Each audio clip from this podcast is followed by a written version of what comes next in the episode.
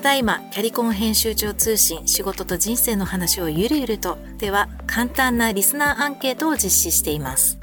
ぜひポッドキャスト概要欄の URL からご協力をお願いします。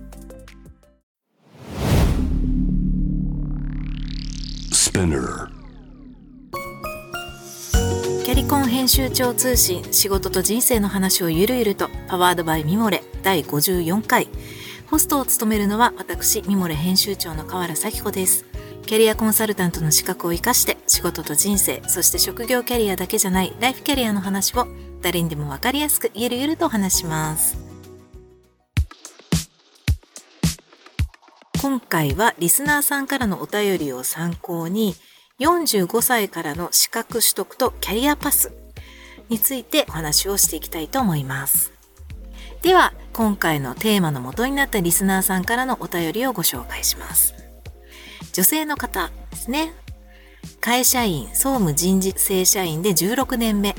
事務系資格は入社時から今まで取得を継続している。現在2児の母。移動もなかなかない職場で合わない同僚とも離れることは困難でずっと何とかやってきているということですね。で、45歳になって今後のことを日々考えていて、メンタルヘルス検定一種を取得後、育児ママのキャリアに特に興味があり、キャリコンの仕事が気になる今日この頃。ということです。えキャリコン取得後、仕事はどのようにしていけるのかお聞きしたいということでした。ご質問ありがとうございます。会社員で総務人事の部署で16年お勤めされているということですね。事務系の資格は入社時から今までいくつか取得されているということでした。移動もない職場で合わない同僚とも離れることは困難で、これね結構ストレスですよね。でもなんかそんな中頑張って16年続けてこられたっていうことですね。本当に。お疲れ様です。45歳になり今後のことを日々考えています。本当不思議と、でも45歳ってやっぱり皆さん立ち止まって考える年齢だと思います。私もそうでした。えー、メンタルヘルス検定一種を取得されてるんですね。総務人事にお勤めということで、まあ、メンタルヘルスケアも、まあ、総務人事のお仕事としては今ね、結構必須になっていらっしゃいますもんね。そんな中、一種を取得されてたということで、素晴らしいなと思います。実は私これ2種持ってまして、キャリアコンサルタントの資格を取得した後ですね、すごくメンタルヘルスケアについてもう少し勉強した方がいいんじゃないかなというような気持ちに駆られまして、割とすぐですね、メンタルヘルス検定の2種、LINE ケアコースっていうのを取得しました。で、こちらの方は1種マスターコースをお持ちということで、非常に難しい試験を勉強されて資格取得されたんだと思います。はい。私が一つ言えるのは、キャリアコンサルタントの資格を取得しても、まあちょっと心理系っていうかメンタルヘルスについてプラスで勉強したくなったので、この方がもうすでにお持ちのメンタルヘルス検定一種というのは、まあ、キャリアコンサルタントの資格をとの組み合わせ、まあ、相性も非常にいい資格だと思いますし、とてもいいことだなと思いました。育児ママのキャリアに特に興味があり、キャリアコンサルタントの仕事が気になるということですね。ありがとうございます。ご質問。そうですね。キャリアコンサルタントの中でも、育児中のママ向け、そのワーキングマザー向けを専門にしたフリーのキャリアコンサルタントの方とか、あと NPO もいくつかありまして、ぜひそういうのもね、見てみていただけるとすごく参考になるかなと思います。この時代、共働き多いので、その育児ママのキャリアっていうのは、キャリアコンサルタントの職も領域の中でもますます重要度が増していると思いますし、今後もニーズがあるんじゃないかなというふうに思っています。ましてや、この方は会社の中で総務人事の仕事を16年やってらっしゃるということなので、そういう経験も非常にそのね、育児と仕事の両立で悩んでいる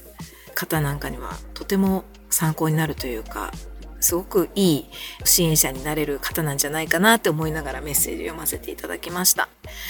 そうですね。あの、キャリアコンサルタントの資格は、この今現在のこの総務人事のお仕事の中でも活かせる面があると思います。具体的には、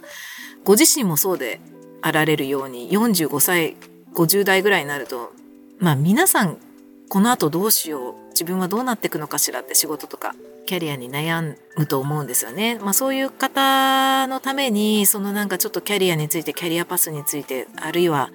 定年後の仕事について考える、まあ、セミナーをやってみたりとかですね。あるいはそういうそのミドルエイジの方の相談に乗れる場を作ってみるとか、現在いる場所で何かできることもあるんじゃないかなっていうふうに思いました。で、まあこれはいろいろ調べてみていただきたいんですけれども、まあ、せっかく今ね、正社員でお勤めということなので、例えば現在のお仕事を正社員で続けながらそのキャリアコンサルタントの資格を活かして副業あるいは副業が難しかったらまあプロボノみたいなことで資格を活かしながらこう NPO をちょっとお手伝いしてみたりこの育児ママ領域のですねキャリア支援の NPO とかを手伝いをしながら、ね、そういった分野の経験とかスキルを積み上げていくっていうのはどうかなっていうふうに思いました。まだ45歳ですので、なかなかね、あの、キャリアコンサルタントの資格一つで、フリーランスでもちろん活躍されている方もたくさんいらっしゃるんですけれども、いきなりの独り立ちというよりは、もしかしたらいくつかのね、育児ママのキャリア支援の現場をちょっと見てみて、まあ、どういう形で自分が携わりたいかっていうのを見極めてからでも独り立ちするのはそれでも遅くないのかななんて思いながらメッセージを読みましたがいかがでしょうか？私もねキャリアコンサルタントの資格を取得したんですけど、まあ、副業は基本的にあまり副業できない会社なので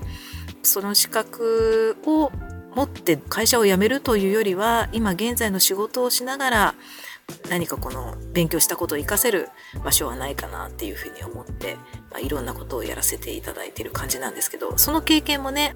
なんだろう報酬が得られる副業とか